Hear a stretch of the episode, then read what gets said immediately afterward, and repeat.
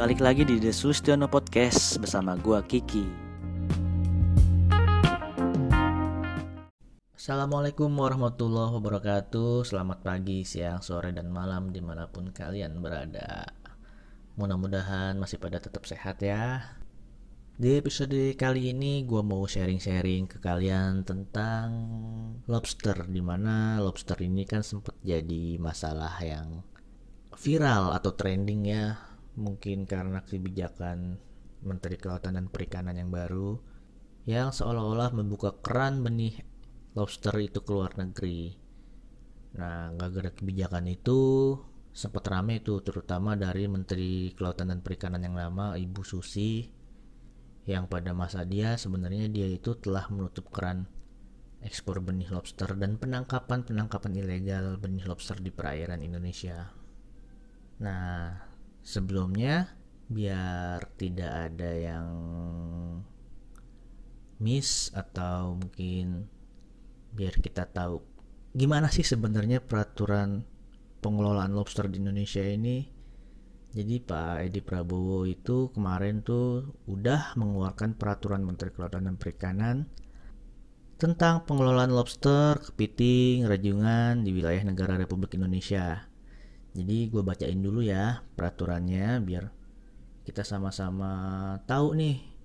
Jadi nggak cuma ikutin kabar, oh ini Pak Edi ini salah atau Bu Susi ini bener atau Bu Susi ini salah Pak Edi itu bener nah biar biar jelas gue bacain dulu deh peraturannya nih peraturan menteri nomor 12 permen KP 2020 oke uh, waduh nih peraturan bahasa hukum banget ini. Dengan rahmat Tuhan Yang Maha Esa, Menteri Kelautan dan Perikanan Republik Indonesia, koma, menimbang. Dan seterusnya mengingat dan seterusnya memutuskan menetapkan peraturan Menteri Kelautan dan Perikanan tentang pengelolaan lobster, kepiting, dan ranjungan di wilayah negara Republik Indonesia. Pasal 1 dalam peraturan menteri ini yang dimaksud dengan satu Setiap orang adalah perseorangan atau korporasi.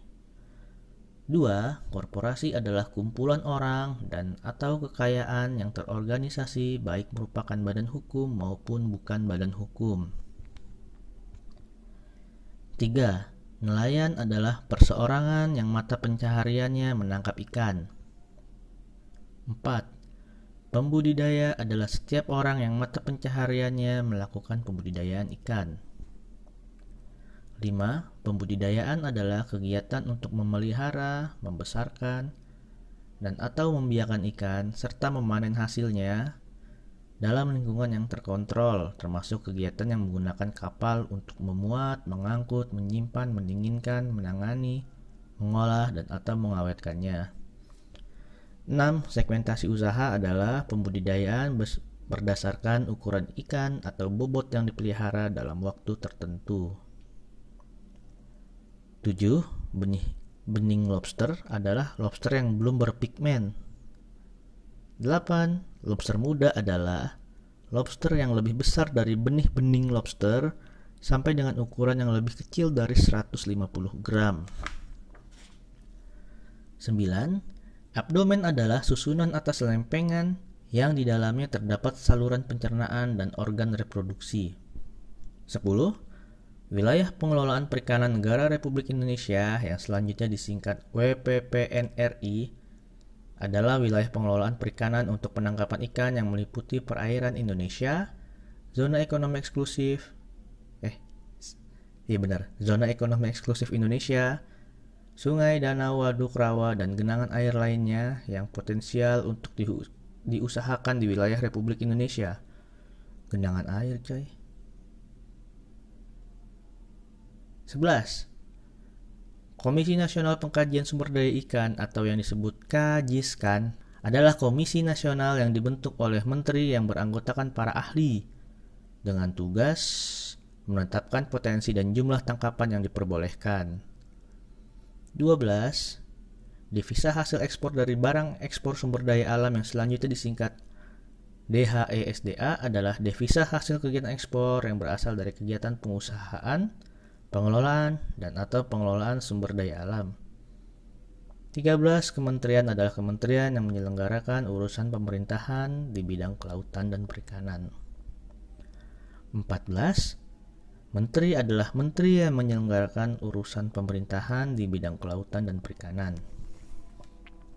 Nah, itu tadi definisi eh, istilah-istilah yang ada di peraturan menteri ini.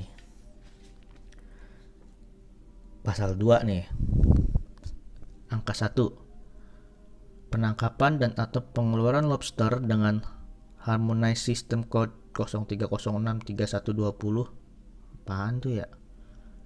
di atau dari wilayah negara Republik Indonesia hanya dapat dilakukan dengan ketentuan tidak dalam kondisi bertelur yang terlihat pada abdomen luar dan ukuran panjang karapas di atas 6 cm atau berat di atas 150 gram per ekor untuk lobster pasir.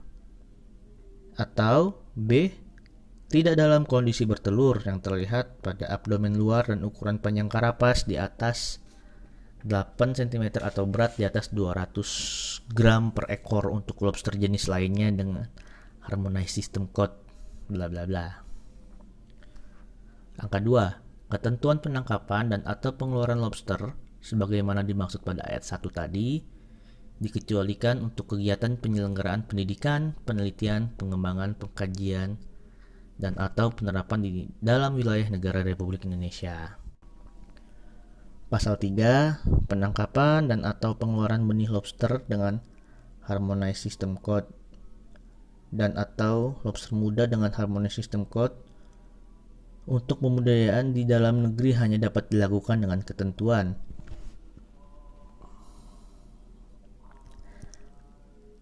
A. Kuota dan lokasi penangkapan benih-benih lobster sesuai dengan kajian dari Komnas Kajiskan yang ditetapkan oleh Direktorat Jenderal yang menyelenggarakan tugas dan fungsi di bidang perikanan tangkap. B. Penangkapan benih-benih lobster dan atau lobster muda dilakukan oleh nelayan kecil yang terdaftar dalam kelompok nelayan di lokasi penangkapan benih di lokasi penangkapan benih-benih lobster dan atau lobster muda.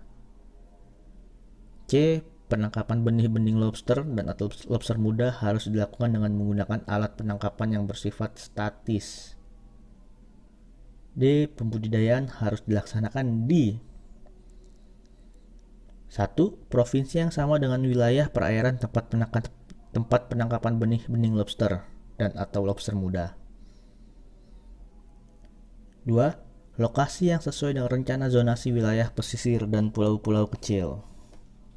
E. Pembudidaya harus melepas liarkan lobster sebanyak 2% dari hasil panen lobster yang dibesarkan. Ukuran lobster yang dilepas liarkan sebagaimana dimaksud tadi disesuaikan dengan ukuran lobster hasil panen. Pelepas liaran lobster dilakukan di wilayah perairan, tempat pengambilan benih-benih lobster dan atau lobster muda, atau di perairan lain sesuai rekomendasi Direktorat Jenderal yang menyelenggarakan tugas dan fungsi di pengelolaan ruang laut.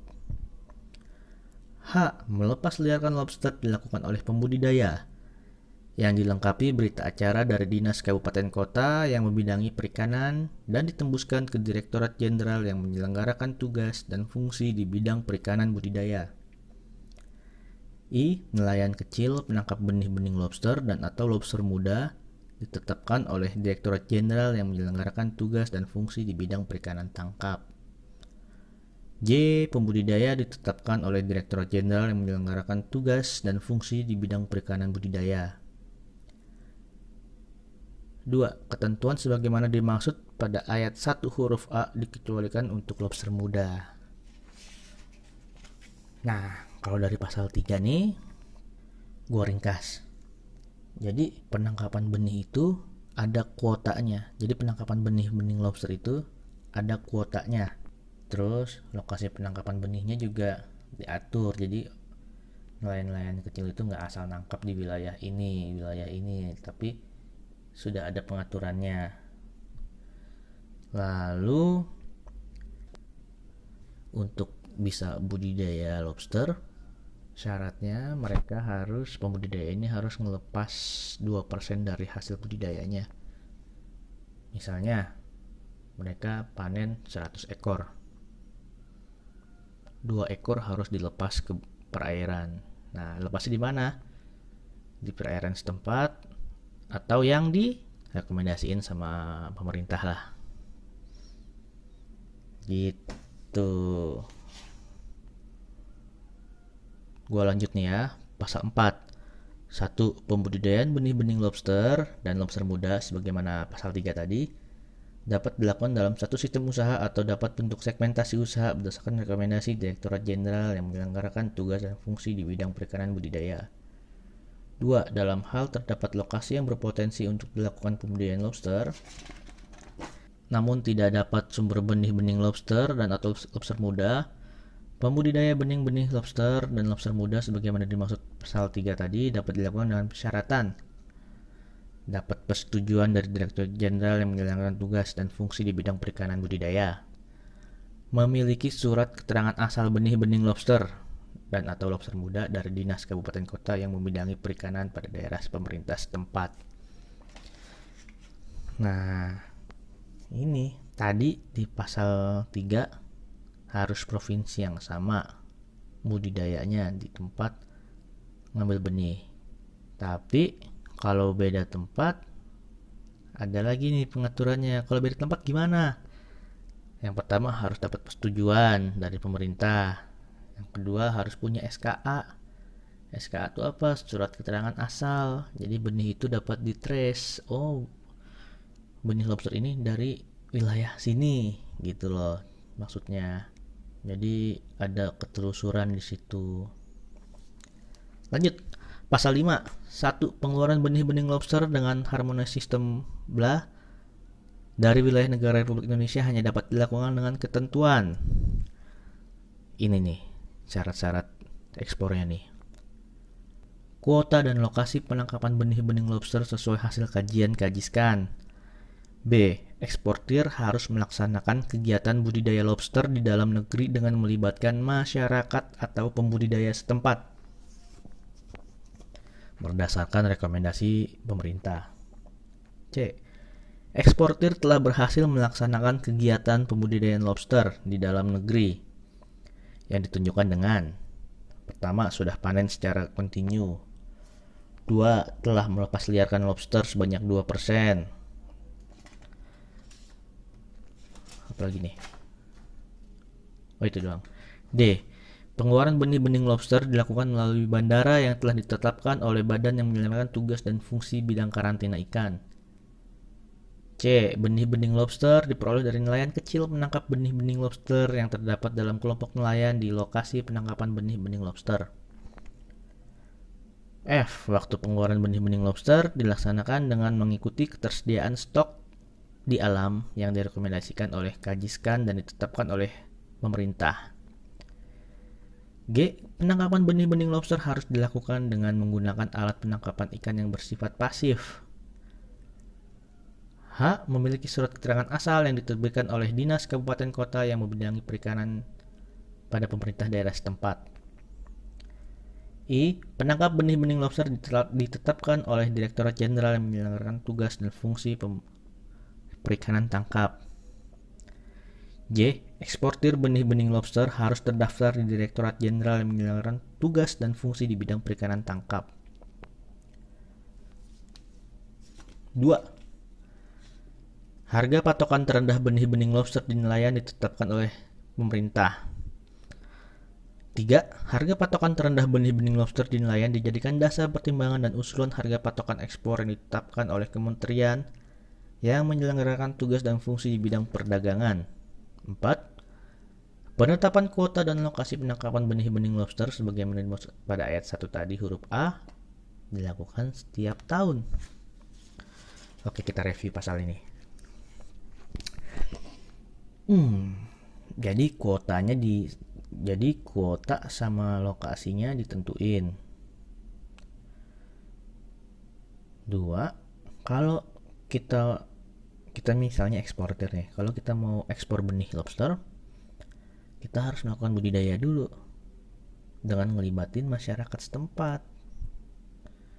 Oke ini syaratnya nih bisa di garis bawah ini. Udah gitu kalau mau ekspor benih itu harus udah panen dulu sama udah melakukan pelepas liaran. Jadi kalau pas panen itu kan tadi yang tadi tuh syaratnya tuh harus melepas 2% dari total jumlah panen. Nah, itu harus udah dilaksanakan dulu. Baru. Tapi ini sisanya sama kayak yang peraturan-peraturan yang tadi sih. Kayaknya ada pengulangan-pengulangan peraturan di sini. Oke berarti ya tadi itu syaratnya.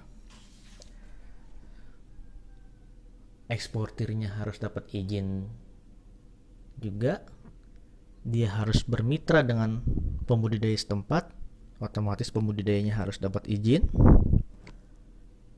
udah gitu pembudidayanya dapat benih itu dari nelayan-nelayan penangkap benih. Nah, nelayannya juga harus dapat izin. Oke. Jadi semuanya harus dapat izin. Hmm. Oke, pasal 6 lanjut. Kegiatan pengeluaran benih-benih lobster dari wilayah negara Republik Indonesia sebagai benar pasal 5 ayat 1 dikenakan kewajiban membayar bea keluar dan penerimaan negara bukan pajak persatuan ekor benih lobster dengan nilai yang ditetapkan oleh kementerian yang menyelenggarakan tugas dan fungsi bidang keuangan. Pasal 7 nih. Kalau tadi pasal 6 jelaslah itu Kementerian Keuangan urusannya. Pasal 7. 1. Penangkapan dan atau pengeluaran kepiting untuk kepentingan konsumsi di atau dari wilayah negara Republik Indonesia hanya dapat dilakukan dengan ketentuan tidak dalam kondisi bertelur yang terlihat pada abdomen luar B. Ukuran lebar karapas di atas 12 cm atau berat di atas 150 gram per ekor. C. Penangkapan kepiting harus dilakukan dengan menggunakan alat penangkapan ikan yang bersifat statis atau pasif. 2. Ketentuan penangkapan dan atau pengeluaran kepiting sebagaimana pada ayat satu tadi dikecualikan untuk kegiatan penyelenggaraan pendidikan, penelitian, pengembangan, pengkajian, dan atau penerapan di wilayah negara Republik Indonesia. 3. Penangkapan atau pengeluaran kepiting di wilayah negara Republik Indonesia untuk pembudidayaan kepiting soka di dalam negeri dapat dilakukan dengan ketentuan. Oke. Okay. A. Kuota dan lokasi penangkapan kepiting sesuai hasil kajian kajiskan yang ditetapkan oleh Direktorat Jenderal. B. Hanya boleh untuk kepiting jantan. C. Ukuran berat minimal 60 gram per ekor. D. Penangkapan kepiting harus dilakukan dengan menggunakan alat penangkapan ikan yang bersifat statis atau pasif. E. Paling lambat pada tahun ketiga, pembudidaya kepiting soka harus memiliki sarana dan prasarana pembenihan yang dilakukan Oke, sorry, yang telah menghasilkan benih kepiting. Dan F, pembudidaya kepiting soka harus terdaftar pada Direktorat Jenderal. 4. Ketentuan penangkapan atau pengeluaran kepiting sebagaimana dimaksud tadi dikecualikan pada periode Desember sampai dengan Februari. Pasal 7 nih kita bahas mirip-mirip sama ya kan? Sama tadi lobster. Cuman tahu nih yang bikin peraturannya. Ya mo mohon maaf nih tadi kepiting kepiting doang dalam kurung Scilia SPP nah tiba-tiba di mana nih tadi Nah, di angka 3 tiba-tiba muncul kepiting soka. Jadi yang benar yang mana nih? Kepiting apa kepiting soka? Apa sama aja? Nggak konsistensi penulisannya kalau gue bilang ini peraturan. Sama ada pengulangan-pengulangan. Banyak pengulangan sih. Sama kayak yang lobster tadi. Iya sih. Menurut gue itu sih. Lanjut pasal 8 satu, penangkapan dan atau pengeluaran rajungan. Oh, ini rajungan sekarang.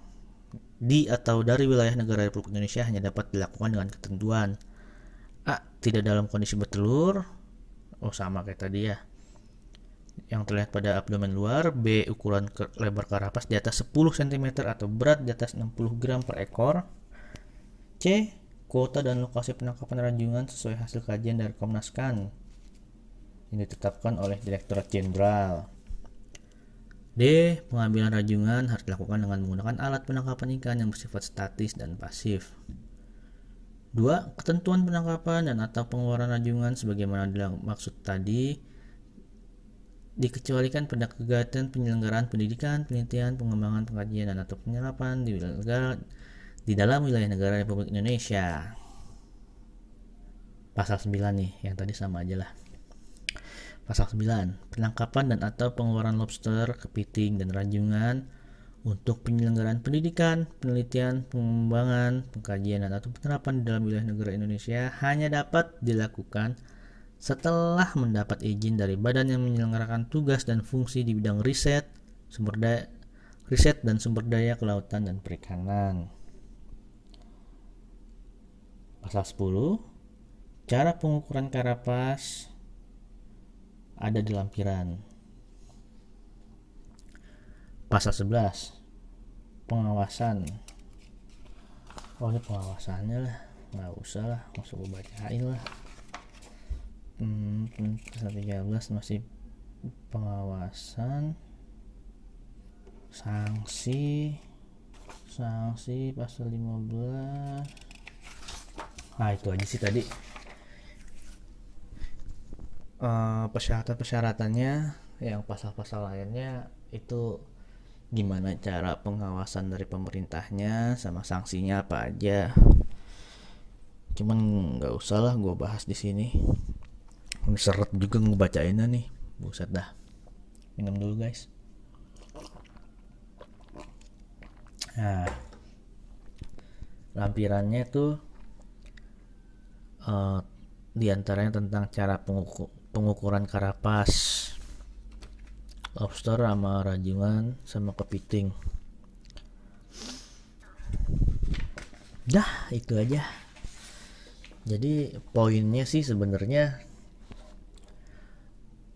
gini uh, ekspor benih dibuka kerannya tapi secara regulasi ada pengaturan-pengaturan khusus di antaranya adalah kuotanya dibatasin sama pemerintah.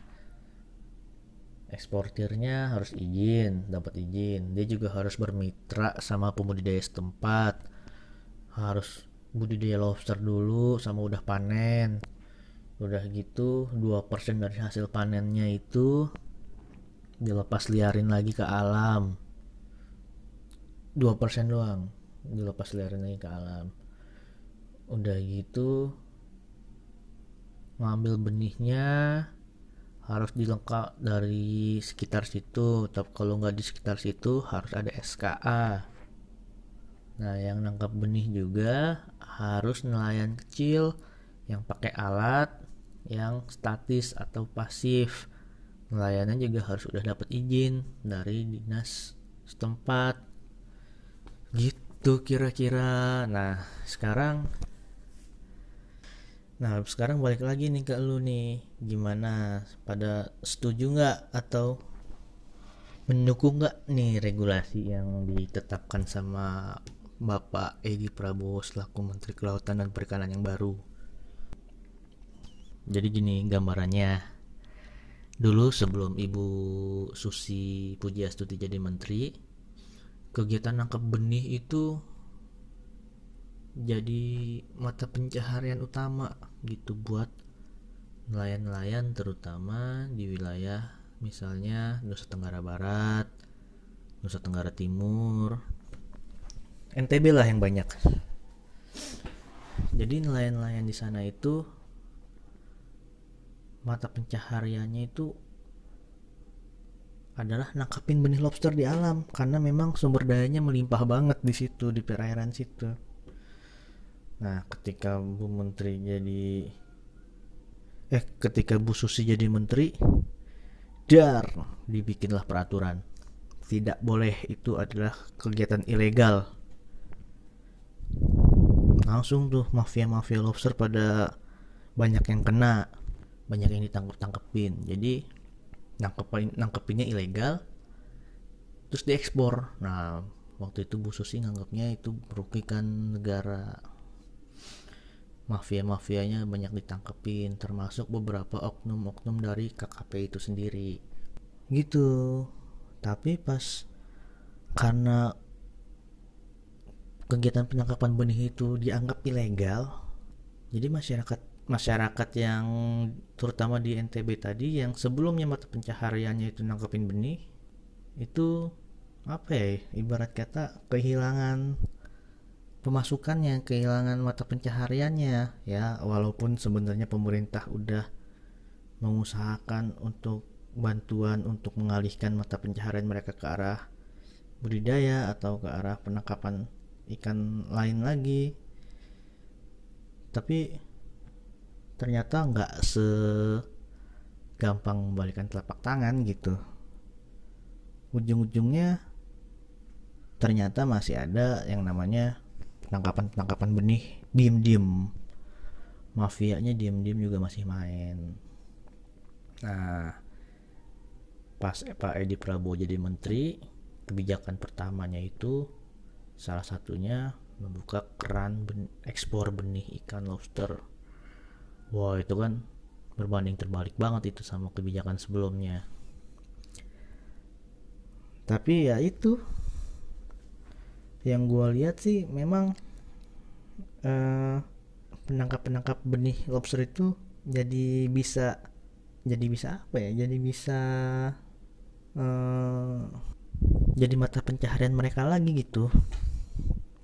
Ya walaupun memang harus ada izin sih untuk nangkap itu dan banyak yang masih belum mengurus izinnya atau izinnya belum keluar-keluar. Nah itu kan permasalahan teknis di lapangan ya. Intinya masyarakat mulai terhidupi lagi dengan adanya peraturan baru ini. Dan untuk eksportir juga kan e, syaratnya harus melibatkan pembudidaya di masyarakat setempat gitu.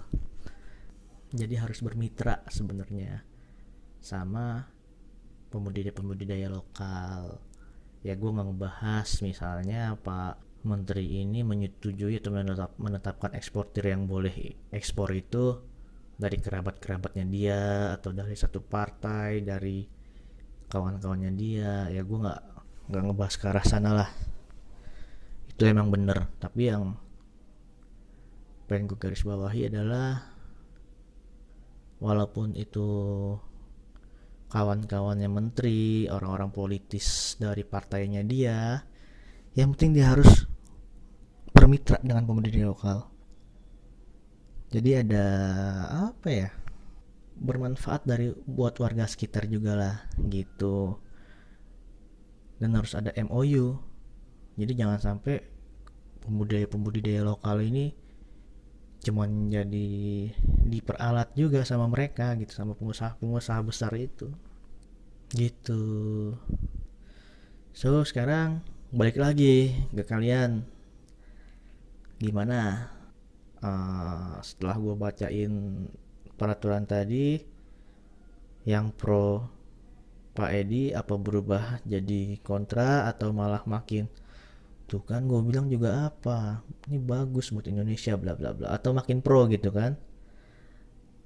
Atau yang tadinya kontra yang tadinya setuju dengan Ibu Susi setelah gue bacain peraturan tadi oh rupanya begitu ya udah kalau emang bermanfaat bagi masyarakat sekitar gue dukung deh. Atau kayak gitu. Atau malah tetap bodo amat. Terserah kalian juga ya. Bodo amat. Tapi yang jelas selama itu bisa menguntungkan masyarakat untuk bisa berusaha itu menurut gue nggak masalah sih. Yang penting uh, kriterianya jelas persyaratannya jelas pengawasannya jelas sanksinya jelas dan nggak ngerukin negara gue oke okay aja. Oke deh kalau gitu. Thank you udah dengerin. Gue seret banget ini baca bacain peraturan peraturan kayak tadi tuh. Nggak lagi dah bikin konten beginian dah seret. Oke okay guys thank you. Sampai jumpa di episode berikutnya. Bye. Assalamualaikum warahmatullahi wabarakatuh